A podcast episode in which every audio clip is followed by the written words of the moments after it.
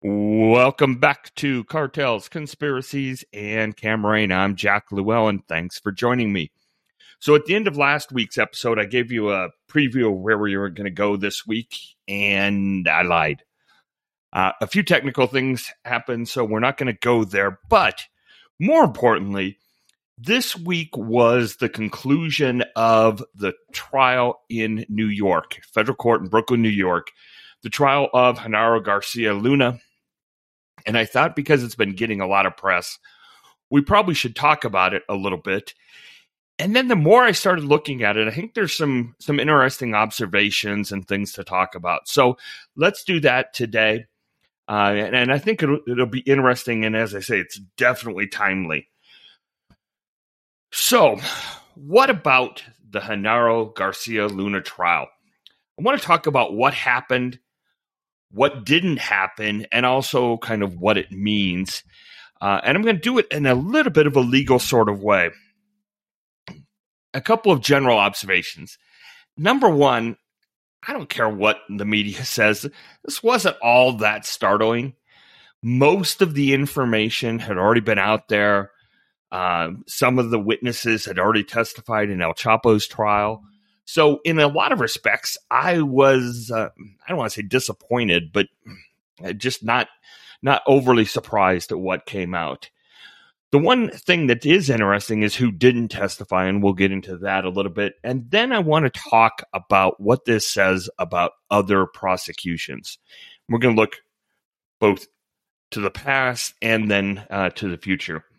So, for those of you who don't know, who the hell is Genaro Garcia Luna? Garcia Luna was a very, very uh, instrumental person in Mexican politics and particularly Mexican police and the anti drug efforts of several administrations.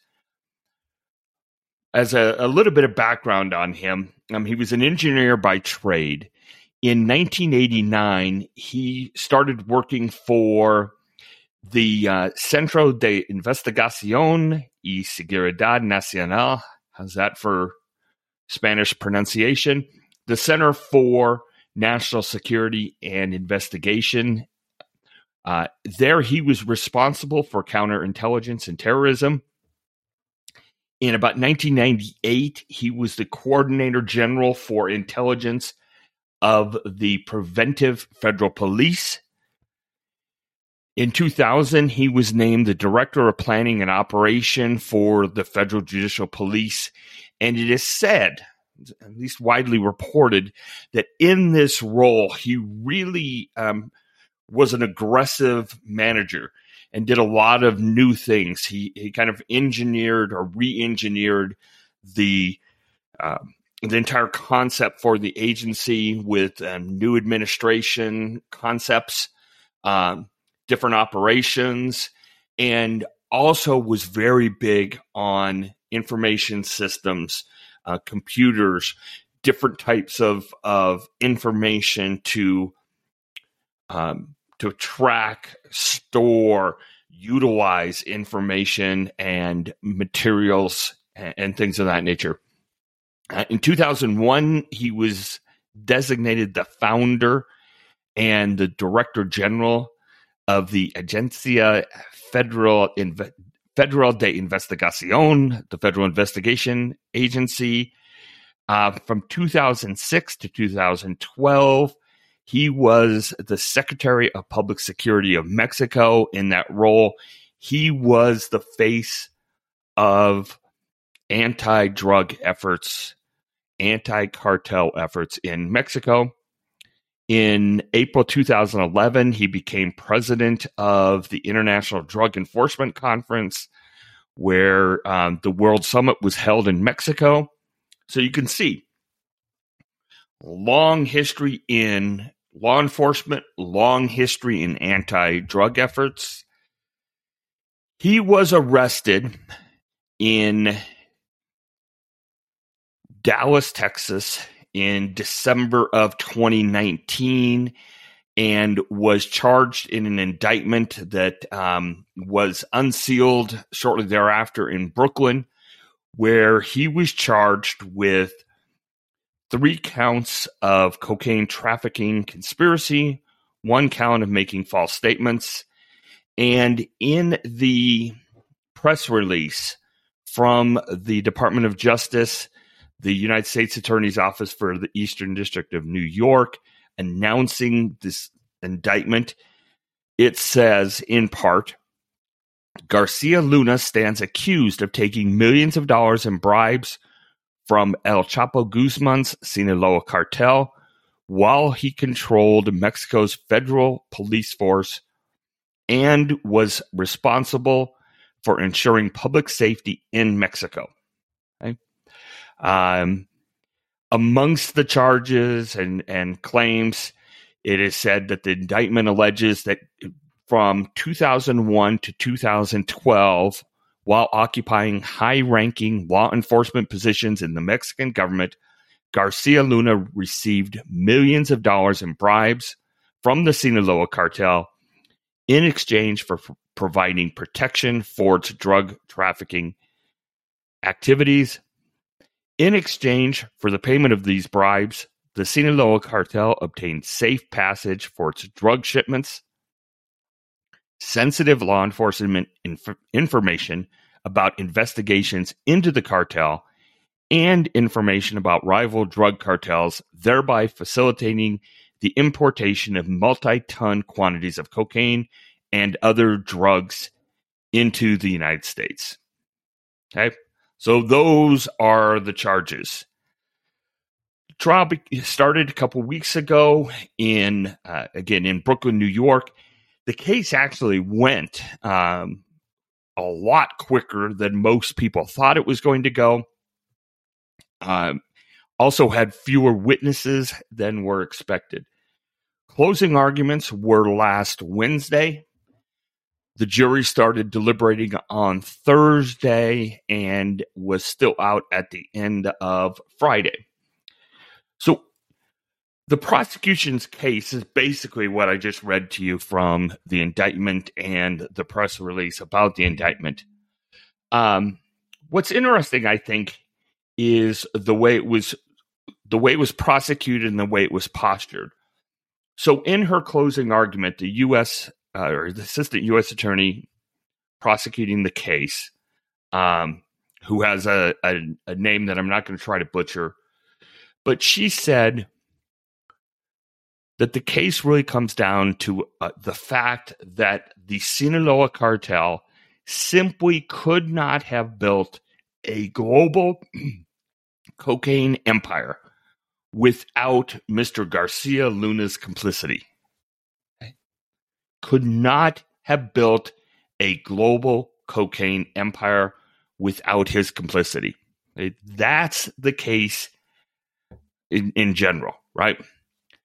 Um, and, and we'll talk about how that plays into things. The case presented by the United States against Garcia Luna revolved and centered almost exclusively on the testimony of nine cooperating witnesses, almost all of whom were convicted cartel members, almost all of whom received substantial benefits for testifying. Those benefits primarily consist of reduced jail time in the United States. Okay. The AUSA prosecuting the case in closing arguments talked about that. And she said what you hear frequently from prosecutors in these types of cases. She said, I'm not asking you to like them. These people have done horrible things. They're criminals. But it takes one to know one. Okay. And drug trials all over. You hear that argument, and we'll talk about the the counter argument in a moment. So I want to go through and talk about some of the more prominent um, witnesses and a little bit of what they said. So the first prosecution was Sergio El Grande Villarreal Barragan. And El Grande um, had a number of interesting things to talk about. He, um, amongst other things, he said that he had at one point in uh, uh, 2008 had described or had disguised himself, sorry, as a police officer, and that he was very prominent in the coordination, um, the activities surrounding the capture of Jesus El Rey Zambada, El Mayo's brother. Um, I'm not going to get into it today, but lots of discussion about what El Rey's position in the cartel was vis a vis El Mayo. Not sure that it really matters uh, for our purposes, but he said that he had, again, disguised himself as a police officer and essentially coordinated the capture of El Rey. He also said that drug traffickers were so embedded in the security forces that they had access to law enforcement uniforms, patrol cars, and IDs. He also said that they received classified information, that um, seized drugs were shared out, that um, they employed, appointed, and removed police commanders in exchange for multi million dollar bribes. Um, he also said, and this is a quote from um, one of the news articles, he said, the cartel grew with the help of the government. He was arrested in 2010, extradited in uh, 2012, and he was released a year ago after a shortened sentence. All right. Somebody else who testified fairly interestingly was Harold El Conejo Poveda. Um, he said that uh, he had. Oops, I might have got. Um, I, I, made a little bit of a mistake here. Um, so this one actually goes to the next person. So, um, but he said, amongst other things, he said he was able to uh, enter Colombia without going through immigration, and that police escorted him to the door of the airplane. He said it was beautiful. Now, on cross examination, he said he talked about you know what a bad guy he was. So he said um, that he had his wife's lover, a Colombian policeman, killed. He detailed how bosses thought of doing the same to uh, Garcia Luna and that sending his head to the government so that everyone would see that they are not to be trifled with. Um, I, am wondering if trifled with is a direct quote. Uh, he confessed that he had earned between 300 and 400 million dollars during his criminal career. I wish again I had a little bit more context to that. Um, he said that he had uh, pleaded guilty in the United States to trafficking more than a million kilos of cocaine. A million kilos of cocaine. Um, he has been on parole since 2019, notwithstanding his guilty plea to trafficking more than a million kilos of cocaine. Um, all right. The next guy we want to talk about is Oscar El Lobo Nava Valencia, who at one time was a leader or the leader of the Milenio Cartel. He says that, amongst other things, he paid personally, he personally delivered $3 million to Garcia Luna at a car wash in Guadalajara on cross eh, cross examination, he again was confronted about his activities. He said, "You're responsible for the deaths of at least 100 people. Isn't that correct?" The news report says the capo was silent for a few seconds.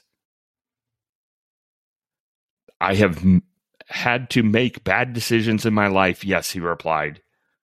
You're calling this making bad decisions? The counsel retorted. Um, The news article, this one's from the New York Times, said confronted with his legacy of violence, Nava Valencia said that if he was there, it was to tell the truth, no matter how raw it was and no matter how uncomfortable it made him. And he's quoted as saying, It is not easy to sit here and tell it like it is. Um, Edgar Veytia was a former Mexican state attorney general, claimed to be um, one of El Chapo's hired hands, and he testified that he personally um, had been involved in a conversation with El Chapo where El Chapo talked about a $5 million bribe paid to uh, Garcia Luna. Israel Avila said uh, during testimony that federal police agents themselves helped unload drug shipments that landed at Mexico City's International Airport and in other locations across the country. Uh, he said they even helped the traffickers hide. And he said, told a story. There's different press reports that, that mention this, but he told a story about they were on the radio in a police car listening to the police talking about uh, searching for the certain traffickers and and how they were laughing because they were actually dressed like police officers in police cars and listening to the the real police. Um, he was asked on direct examination, as you can imagine, if you've got bad witnesses, sometimes you just get the testimony out, right? Uh, he was asked by another uh, AUSA, this one, Erin Reid, uh, he says, you know, or she asked him, Did you torture people? His response was several times. She said, More than 10. And he said, Probably. He also had a lot of testimony that I thought was pretty interesting about kind of the cartel brutality, inner cartel brutality. He says, um, and these are quotes uh, from some news reports they tortured me because they thought I was working with the U.S. government. Uh, he says, I had to keep working for them because if not, they were going to kill me. Not only me, but my family as well. The uh, the press report says the loyalty test left him with cut marks on his face burns all over his body and broken bones, but he had no option but to remain loyal. The um, the testimony of El Rey Zambada was interesting, but but really we'd already heard almost all of it from the uh, El Chapo trial. But he testified extensively about having personally delivered bribes to Garcia Luna, that the cartel paid the former Mexican uh, security chief millions of dollars, millions of dollars. Um, he talked about a time where he had delivered um, and, and personally packed millions of dollars into two sports bags that were given to uh, Garcia Luna at a uh, French restaurant in Mexico City right after he became the country's public security secretary. Again, lots of information. Then there were some testimonies um, that several people talked about. One that came up a, a few different times was that uh, Beltran Leyva uh, had abducted Garcia Luna on a road outside Cuernavaca, Cuernavaca, sorry, um, just to show him that they could do it, that they could get to him no matter what. One of the things that you see a lot in these types of trials is the discussion of the opulence, the extravagance, the bizarre things that people had. Um, so some of the witnesses talked about the fact that they had private zoos. They talked about their cars. They talked about airplanes and trips and mistresses, all to show the you know the grand scheme, the millions of dollars involved. And again, that comes up all the time. One thing that came up right at the end of the case were some discussions, some sidebar discussions, and some proffered testimony that was reported in, in, in a few different places that um, implicated the AMLO administration or AMLO himself. And it centered more on multi million dollar contributions to um, organizations headed by or political groups affiliated with AMLO. Um, and there were concerns raised by the prosecution that um, said, you know, geez, you're talking about the sitting president of Mexico. Is this really appropriate? And, you know, to me, and I'll talk about this in a minute, but that's again where the prosecution has to be so very careful about these types of cases and these types of witnesses because you put them on the stand, you're asking a jury to believe them, but you may not necessarily want them to say everything um, and you may not necessarily believe everything they're saying. All right, so that was the prosecution's case. Now, having been in this position before, and I'm going to talk about that in, again uh, in a second, what does the defense do? Right? You've had several weeks of this testimony of, you know, the extravagance of the cartel, the violence of the cartel, direct links between Garcia Luna and the cartels. You even have the brother of El Mayo, the head of the cartel, right? What do you do? In this case, they did a couple of things. Number one, uh, they did not put Garcia Luna on the, the stand. Okay. Um, clearly, that is his right. Um, and I think we can all speculate as to why that is. You know, if you put him on the stand, if you put his credibility, if you put his integrity at issue, lots and lots and lots of other things can come up, right? The cross examination could be brutal, the rebuttal could be brutal. So they didn't put him on the stand. He did, on the other hand, put Garcia Luna's wife, Linda Cristina Pereira, um, on the stand. And one of the things that had come up both before the trial and during the trial was Garcia Luna, again, was a an engineer and a bureaucrat.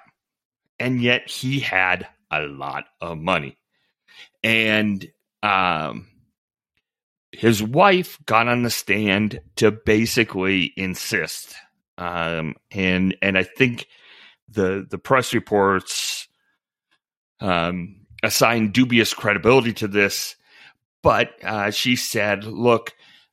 The family's wealth as a result of hard work, and it is not from illegal bribes. On closing arguments, Garcia Luna's lead lawyer, Cesar de Castro, said,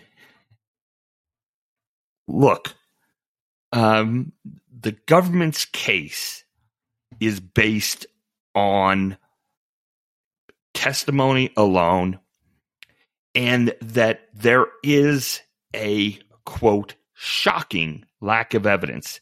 He said, There is no evidence of money no photos, no emails, no text messages. All of this is based on the testimonies of murderers, kidnappers, and traffickers. He went on and said, They're asking you to convict a man solely on the words of some of the most notorious and ruthless criminals in the history of the world. Now, if you read some of the press reports, there clearly are some elements of the government's case or the testimony on behalf of the government that some observers have had issues with. Um, and and I find it interesting what has been reported kind of in that dubious light. Uh, amongst the things that uh, come out are, you know, that are hard to believe, according to the media, are a member of the federal cabinet meeting with several crime bosses, um, receiving suitcases stuffed with over a million dollars in dirty money, and things of that nature. Um, and I find it fascinating because you know this this harkens directly back to the Camarena case and others, and and I'll talk about that in just a second. So th- that was the trial, the closing arguments. As I say, uh, the jury will come back uh, sometime this week, almost undoubtedly. Uh, I'm not, you know, forecasting or anything. I wasn't in the courtroom all the time, but I am pretty certain that you're going to see a conviction come out early this week. Um, and that's not really very surprising. So, how does this trial, how does this testimony, um, what does it really say in general? Um, and I want to look back to the Camarena case, and then I want to look forward for a minute. So, as I've mentioned before, I was a baby lawyer on the Ruben Zuno Arce defense team. I was a summer associate during the 1990 case or trial, and I was uh, a real lawyer, but again, a baby lawyer in the 1992 case.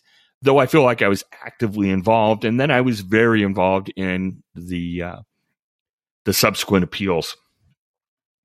One of the hardest things to do is to prove that something didn't happen, right?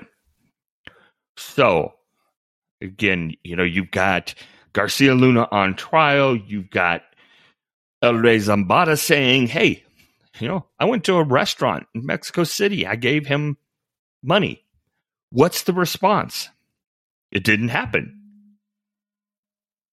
Assume, for the sake of argument, that it didn't happen. what what do you do? You know, what do you say? Sometimes it's incredibly difficult to prove that something didn't happen if people are going to say it. Right? So in Ruben Zuno's case, for example, you're talking about 1985. And during some of the time, 84, 85, he was in Mascota. Phone records were minimal at best. You know, there wasn't social media. He wasn't putting on Facebook where he was all the time. It was really difficult. You know, and then you get people like Godoy and Lopez or Cervantes before them who are just like the witnesses in the Garcia Luna case, just like El Lobo or, you know, El Grande, El Conejo. Everybody's got, you know, the L names, but they're going to get up and they're going to say things that sound true in part because they were there for enough things that there's an air of credibility to it.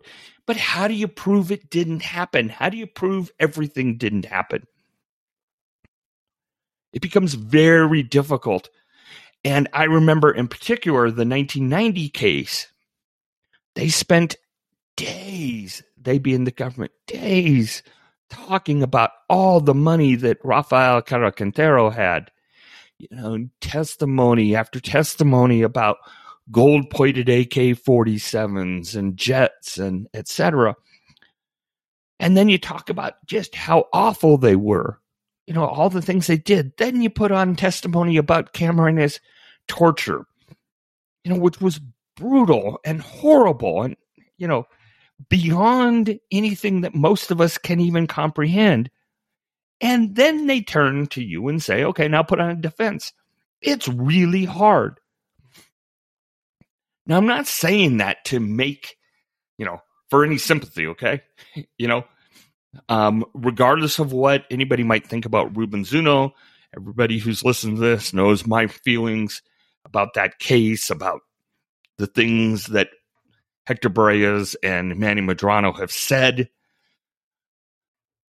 But I think it's important to understand when we start looking at other trials, when we look at the Garcia Luna trial, maybe we look at all the evidence and we go, yep, he is guilty. But what about the next one? What about the one after that? What about the one after that? I just think it's very important that we think actively, that we realize the incredible benefit or the incredible advantage that the government has. Right? They've got cartel people in prisons in the United States who would love to get reduced sentences, who would love to be able to stay in the US, who would love to be able to have their families come to the US. And maybe they all get on the stand and tell the truth. But maybe they don't. You know, I go back again to the Zuno case. And reflect back on Cervantes testifying in the 1990 trial. And then Cervantes being found to be incredible to having recanted, then unrecanted, then re recanted. And then mystically, magically, two new witnesses come up. Two people who want to get out of Mexico, who get paid and all of a sudden, they testify about things that no one had ever heard about. And then years later, they testify or they talk about for money, I, I think, to places like, you know, Amazon Prime, to, you know, in The Last Narc, and they testify or talk again about things that nobody had ever mentioned before. aren't we entitled to have some skepticism?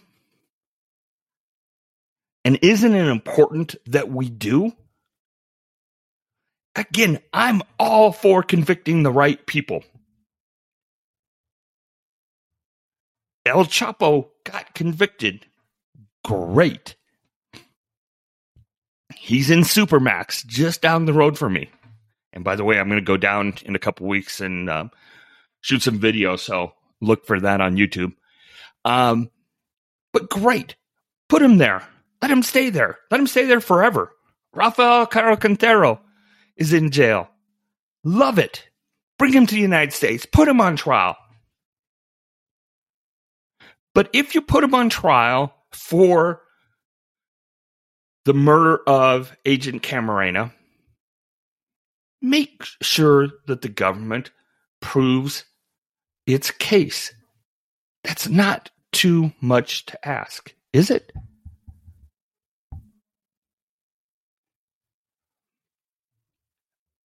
I have developed in the last couple of years great friendships with former and current law enforcement officials.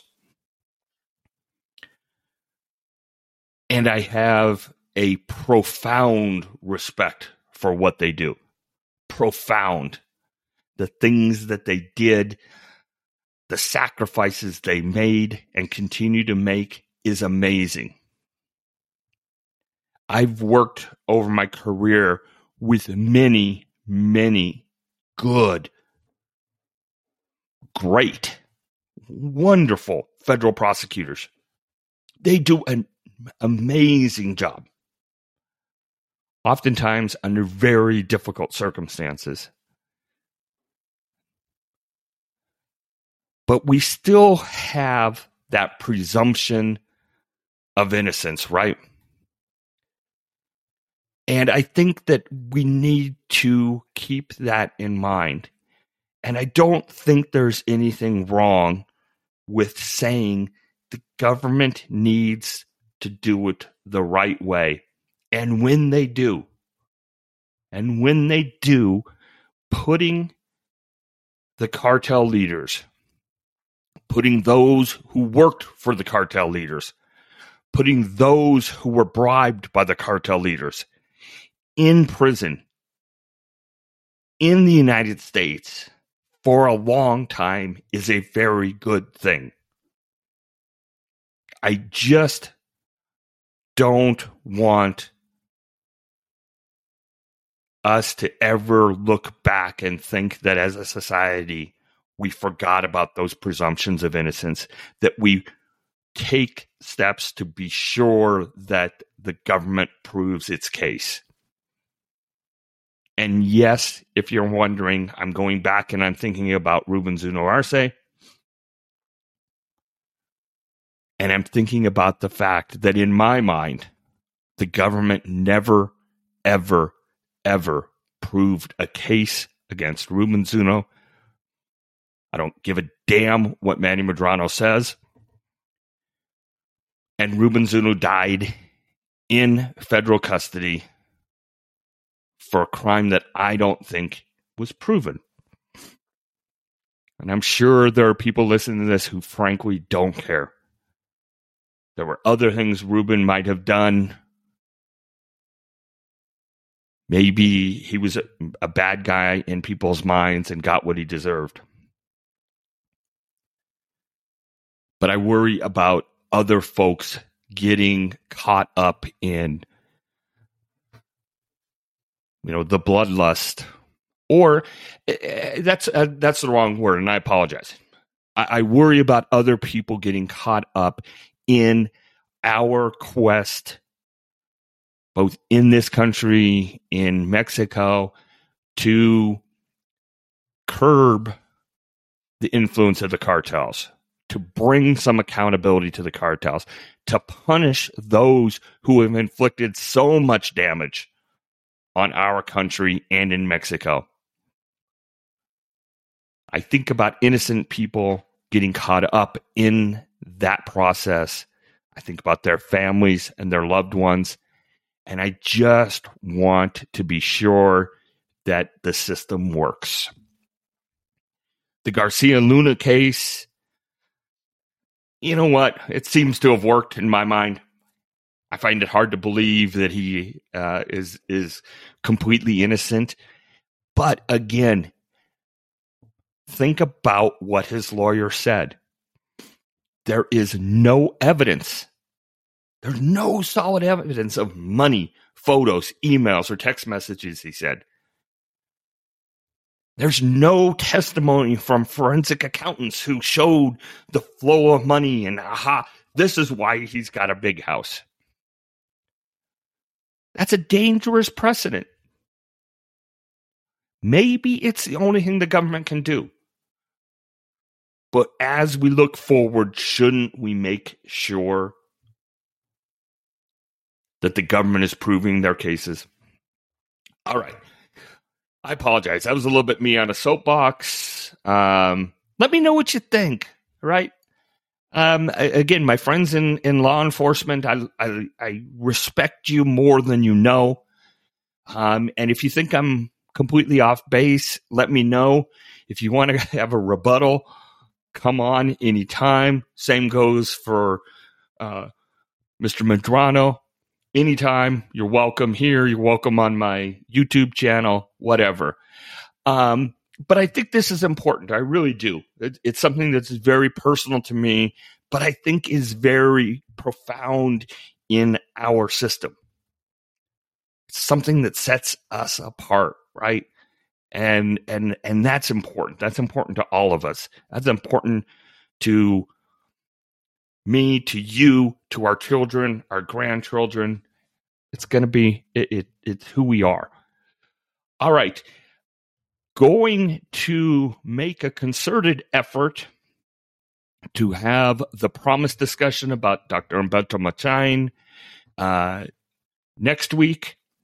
Keep in mind, um, I've got the YouTube channel, same same name, Cartels, Conspiracies, and Camarena. We have news updates. We talk about some different things. We show some pictures uh, that aren't on the podcast. And um, also, you know, don't forget uh, about the newsletter and my book. That's it for today. Again, thank you for bearing uh, with me and letting me kind of rant and rave a little bit here.